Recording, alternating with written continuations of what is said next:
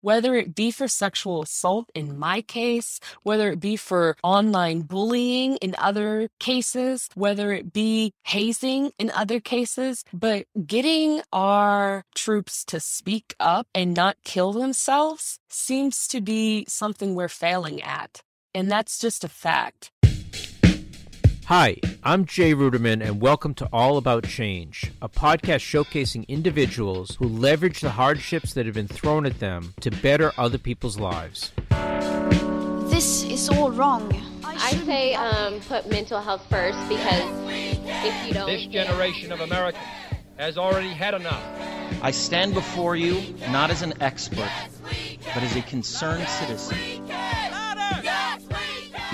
In each episode, we bring you in depth and intimate conversations about activism, courage, and change. It was an awful night. I was very young and I was 20, and I'm very grateful I was in the Army and at the same time, very sad that I was in the Army and this occurred to me. And today on our show, Tiana Pantovich, military veteran, therapist, social worker, and activist. If your soldier's coming to tell you that they've been sexually assaulted, they need to be able to tell you, and you need to give them a hug, not a, well, why did you? Not a, oh, geez. You need to be that support. Tiana joined the U.S. Army after her senior year in high school to become an Arabic cryptologic linguist. But after a traumatic sexual assault, she experienced a systematic failure of the Army managing cases like hers. Don't bring this drama over here. We don't want none of this.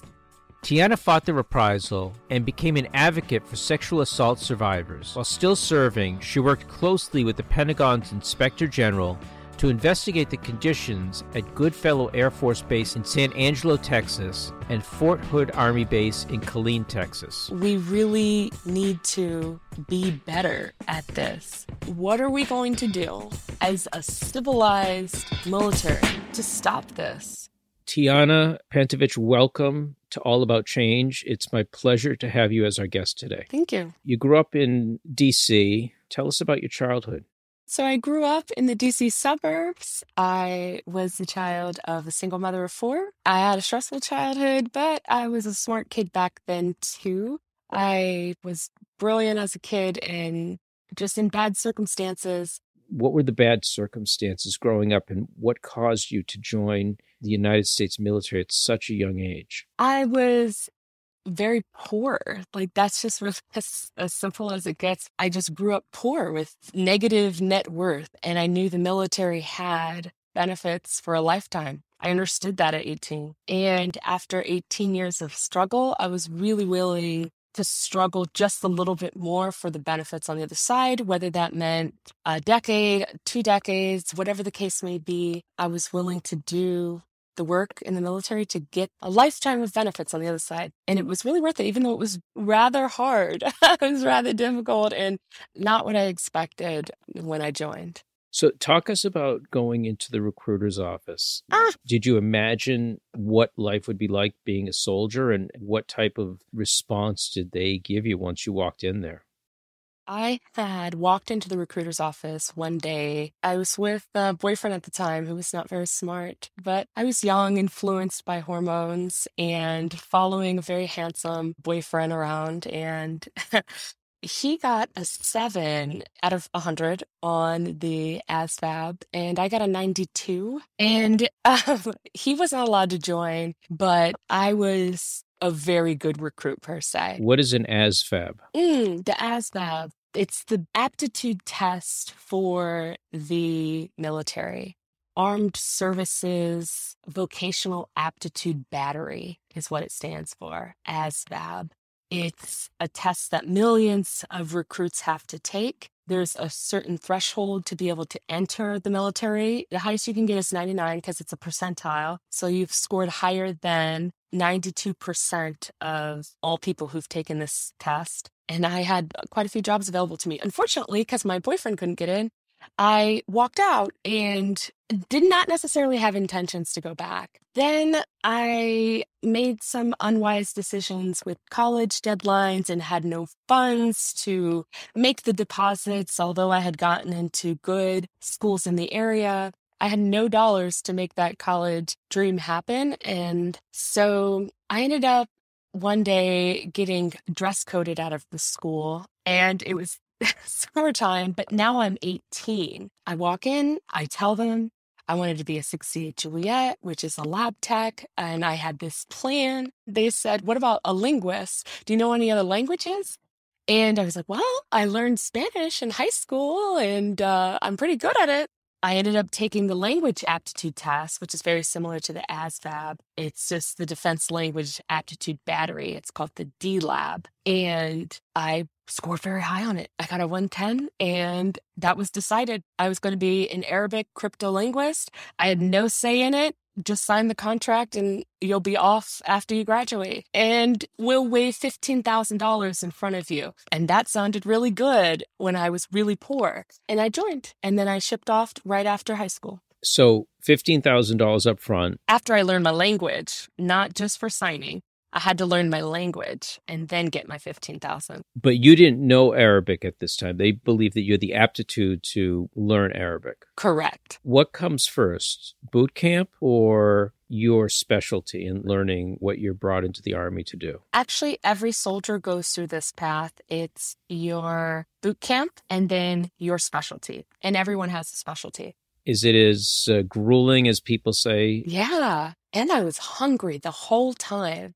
I just was not necessarily used to the output of calories and being in such a deficit of calories every single day. The crawling in the mud and the letting soldiers climb across my back to get across fridges, it really felt like that. And I changed.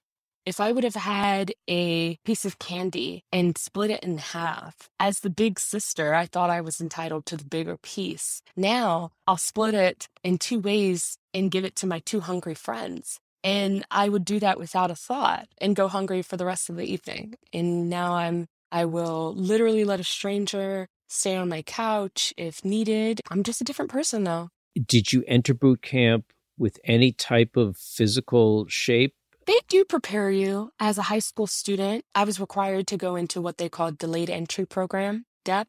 I felt like Rambo that summer in North Carolina, torrential winds. It felt torrential in the mountains of Appalachia. You'd get such severe downpours, and we'd just go running in it as like a team of young people willing and ready to go and we'd sing the you know the marches and we were all going to different branches in the recruiting station. Some of them went off to different branches and I still know them. Some of them went off to the army with me and we remained friends for many years. So you go to Monterey and you're learning to be a cryptolinguist. What is a cryptolinguist? A cryptolinguist translates top secret intelligence. How long was the process? How long did it take you to become proficient in Arabic and to be able to to do that job? It's actually a really grueling process because it's only 15 months and you have to be completely able to translate very complex military instructions and discussions and things like that. And it was just 15 months of complete Arabic eight hours a day and then you go work out. And now, you know, I still know my Arabic. I talk to uh, Arabic speaking folks on the street throughout my days if I interact with them in DC, which I do. And did you love your job there at Monterey? Monterey was a fascinating experience. I was raised by a lot of the people there. I still remember some of my scoldings, and I'm really grateful for them. What's an example of a scolding that you got from your fellow soldiers? Um, we were guarding the barracks, and this was the time where females were being allowed into combat units and combat positions and special forces. And my chunky, can't pass weight, little PFC having person, that person who I was, who I'm not anymore, said that she did not believe that females belonged in those units. And I got chewed out by a very strong female who then ended up becoming airborne, having an excellent career out of Fort Bragg. She embodies Army excellence. And she chewed me out right there. She just screamed at me as I deserved. I always remember that. And I have carried on that light, that torch per se. I remember actually, I was talking with someone who I respect very much who's an artillery soldier and was beginning to say, that they did not believe it made sense at the time for females. And I knew where they were going, and I immediately cut it off. And I said, Well, it's time we finally put aside that belief that all females are frail and small, because there are many females who are strong and agile and very capable. I may have passed that correction on, and maybe that person heard me. And now that spirit is still being carried on in 2022. And did you see this as your career? I did believe I was going to be a career soldier probably until about 60 days before I left the military in 2017. Can you tell us what happened? So while I was at Monterey, I was sexually assaulted off the base, and it was a traumatic event for me. It was an awful night. I was very young and I was 20, and I'm very grateful I was in the Army, and at the same time, very sad that I was in the Army and this occurred to me. The first thing I did when I was able to get out of the house was go to my roommate and tell my roommate how awful it was. And I'll always remember my roommate and say, Pantovich, that is rape. And we're just looking at each other and we're both knowing what that means, basically. We're just sitting with weight in that room. And I'm very grateful she walked with me to report. She stayed with me for the first long, long hours of my 14 hour stay in the hospital. And she had plans and she still put aside the plans and did support me. But then there became fallout. Like I remember walking in almost as if I was a pariah. It just it felt weird. Like I felt like I was an omen, like a bad spirit. Like it just felt very odd when I came back into the barracks after the hospital stay. And were you feeling this from fellow soldiers, from superior officers? Well, people's eyes speak. And, you know, also I'm dealing with trauma at the same time. I'm mm-hmm. 20 dealing with something that was just awful. I just knew the gravity of what was about to occur. I just felt the weight on myself and looking from side to side. I felt the daggers looking at me. And that's really what it was. And I went in my barracks and I just was I ate like chocolate lava cakes. I was allowed the Monday off, but then on Tuesday I went back to work. Mm. And I was supposed to somehow, you know, have my uniform looking nice and standing in the formation. Like I still physically hurt. Like I was still physically sore from the event. And I had to stand in the formation and be straight faced. I'm sure that was so incredibly difficult as a former assistant district attorney who covered the domestic violence unit for many years, I'm so sorry for what you went through. Thanks. I appreciate your support. It means a lot. Was the perpetrator also a member of the military? The perpetrator was not, was a member of the local college, but not the local military. What disturbed me the most of the whole occurrence was the perpetrator made the joke that he had rich parents and thus he would be fine. He verbalized that as I kind of grappled in a heap. And I'm not sure if I necessarily was the last person he would be able to do that to because later on, after I left and the case continued, the case got dropped and I became entangled with a whistleblower reprisal case, which was insane. Took me so much away from going after the real perpetrator, the predator in society, whom I really could have put all my efforts at ensuring this did not happen again. But the army messed up the incident happened in the summer and I was gone by October. But the following base, the leaders there almost were like, in multiple perspectives, don't bring this drama over here. We don't want none of this. Just terrible, just awful. But then it became reprisal. It became more than just, we really don't want to touch this it became a type of retaliation to force not only myself, but there was a pattern and it was a systemic problem. And now here I am, still 20 years old, with a unit that is mishandling multiple people's cases or a small county in California mishandling my personal case. Now, the self righteous 30 year old would have loved to be able to say that I was able to push through both of them. But the reality is, I was 20, I was reading thousands of regulations, and my Army case went all the way up to the Pentagon because there were multiple females involved, multiple people who were experiencing this. I had to put all my efforts into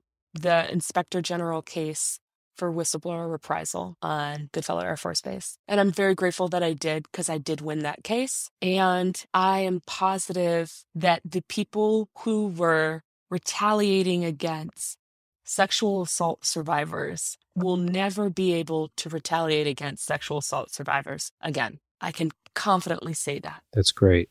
And you know, we did a previous podcast with Ilse Knecht about rape kits and how many rape kits sit on the shelves. Thousands and thousands sit on shelves in state after state, and police just do not pick them up and prosecute. So it sounds like you may have fallen into that category. Correct. I remember the call. I was in Texas, and unfortunately, due to it having been two years, which I couldn't believe it was two years, they were going to close the case. But such is life. You can't win them all. And I know it just sounds not superhero esque to say that, but sometimes you have to remind yourself. Now I'm a well educated psychologist and can say that at 20 years old, I did not have the capacity as a human being to take a case to the Pentagon and take the case to the Monterey County. The capacity wasn't there. And that's fine because I'm stronger now. I've grown from both experiences and I'm an advocate for others to report. I'm even grateful that at 20 years old, I was wise enough to report it because at the very least, I can't be sure he's not going to do it again, but I pray that the next person would report.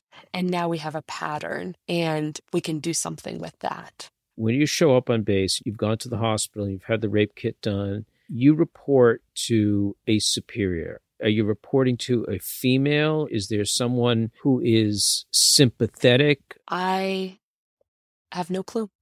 I have no clue who I told first. I have no recollection of what was said in those moments. I have a recollection days later after I went back to class, like I said, that Tuesday. That week, I'm in the office of an inspector and I'm going through questions that I can't even believe are stamped in my brain, but are. What were you wearing that night? And I remember giving a look to him I couldn't believe that he had said that. However, as a psychologist, at that time, I was so necessarily vulnerable, having just survived a very traumatic event, that any subtle indication of blame on me due to my outfit is going to be perceived as that. And I told him I was wearing a long sleeve sweater, ankle length leggings, and shoes with ties on it coincidentally, when all of this occurred, I still was in possession of all of my clothes. They were just torn. And it was just this moment of he writes a note, but doesn't hear. He doesn't hear what I said. It just was like a note and then moves on. It was just so robotic. And why did you go there if you had bad feelings about him? I mean, I'm a normal person, and now I have bad feelings about a rapist, but I didn't necessarily feel that he was a rapist before I went to his house, because then I probably wouldn't have gone to the house of a rapist. Actually, I definitely wouldn't have gone to the house of a person I would have known was a rapist. It was just these weird insinuations of, I know this now. So why didn't you know this prior to the incident? Sounds like blaming the victim. Oh, absolutely. It sounds like you're talking about a systematic culture in the army of not feeling comfortable and not wanting to deal with this. And you're getting blamed for coming forward and talking about something that happened to you, which is serious. And the army is not handling it appropriately. I know there's been changes since I've been in, but there hasn't been enough changes. Because Vanessa Guillen was bludgeoned to death on Fort Hood Army Base a couple years after I left it. This is a systemic thing. This is a cultural thing.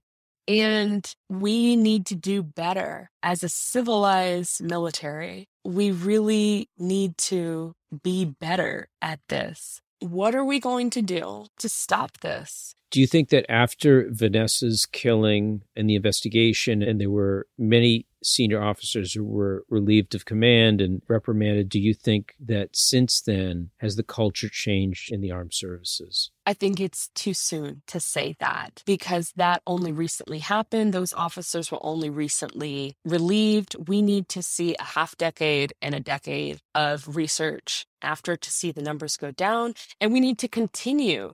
I'm not advocating for a Stalin esque type removal of all head generals who are deemed immoral or whatever. I'm advocating for getting the leaders who aren't giving their soldiers a space to speak up for themselves, whether it be for sexual assault in my case, whether it be for online bullying in other cases, whether it be hazing in other cases, but getting our troops to speak up and not kill themselves seems to be something we're failing at.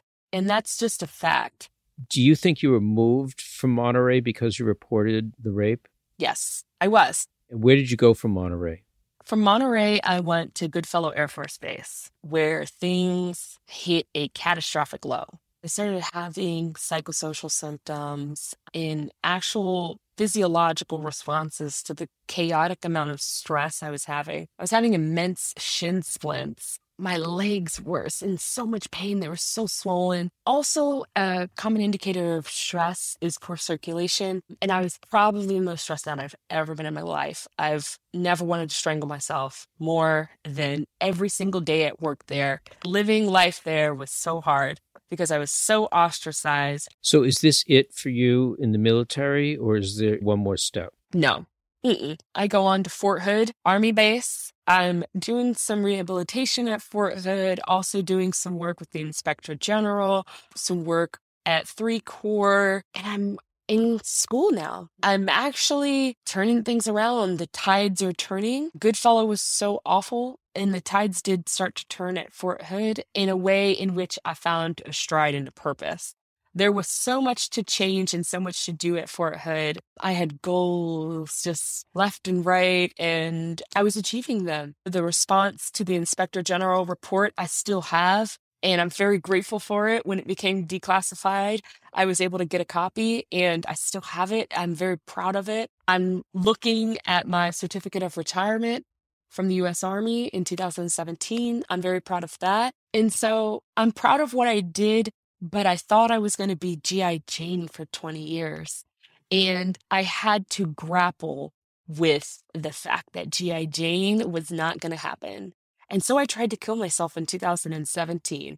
And then I tried to kill myself again in 2018. And then I decided to enroll in help and I got help for four years and now I'm thriving. But it was tumultuous, that's for sure. Again, I'm so sorry that you've gone through this, and I'm sure it was a very low point in your life. And yet, it sounds like you're still proud that you had the military experience. Of course. And still, I thrive.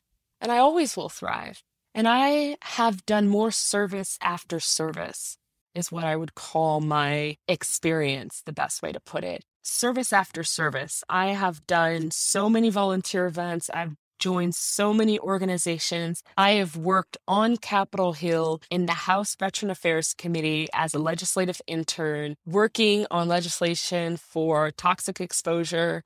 I'm working on legislation for spouses, working on legislation for sexual assault survivors, working on legislation for education equity the veteran community is benefiting on the flip side as I'm doing really good stuff for veterans, even though my time in was a tumultuous four years for me. But I'm wiser on this side. I'm a well educated psychologist. I just finished my fourth degree at the illustrious Howard University, and I'm a therapist for those who experience substance use disorder or post traumatic stress disorder, many of which are veterans. And saving lives on that end is awesome too. So I may not be a Medal of Honor running across a field in Afghanistan to go recover my fallen comrade, but I am still saving veterans from death by getting their calls and texts when they're on their last leg. When I need to do a buddy check for a veteran, they know that they can reach out to me. And if we're at that point, we'll have an ambulance at your house. Wow. And I know if there are a few who are listening,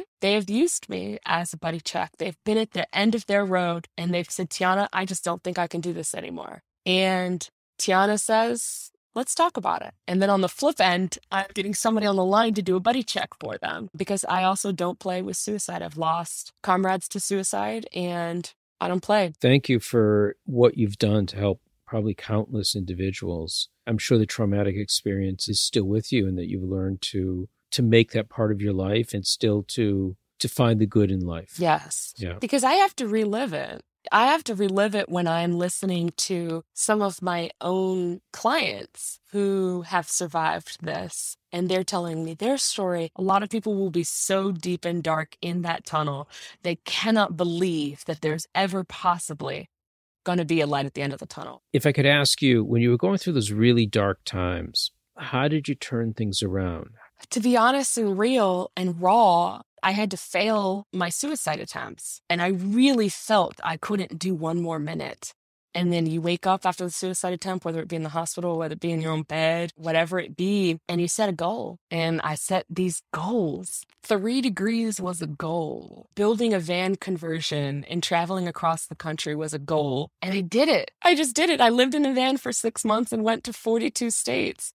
And that was a goal. And that got me through those six months. And then I needed to graduate from Michigan. And that was a goal. And I got through that. And then I needed to graduate from Howard. And that was a goal. And now I need to do my next internship, which is another goal. And I have to buy this house and decorate this house. And that's a goal. And I'm building a rooftop deck. And that's a goal. And those keep me alive. If you have a message for the Army at this point, if you could talk to the leadership, what would you say needs to be done so that this doesn't continue to happen?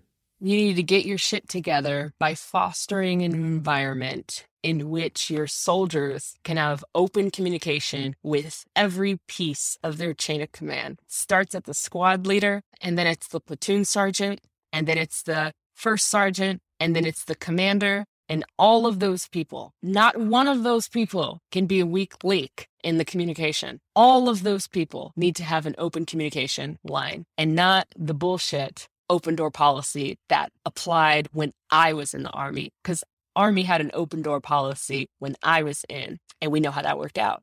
So let's be real. You need to be willing, as the very conservative Baptist squad leader, to your soldier who's 19. If your soldier's coming to tell you that they've been sexually assaulted, they need to be able to tell you. And you need to give them a hug, not a, well, why did you? Not a, oh, geez. You need to be that support. That's great advice. You have done so much in a young life to support so many people. How do you do it all? That's my purpose. I need that to live. Well, you're doing a great job. And we're lucky to have you. And it's been such a pleasure to speak with you. Thank you. I'm very excited to help others through their trauma. And if there's anyone that needs me in any way, they're able to reach out to me. I'm very there. There is a light at the end of the tunnel. There really, really is. Other people who are going through trauma right now may not feel like their heart can heal after the trauma, but there is a light at the end of the tunnel. Wise words. And thank you, Tiana. We really appreciated you being our guest on All About Change. So thank you so much. Thank you.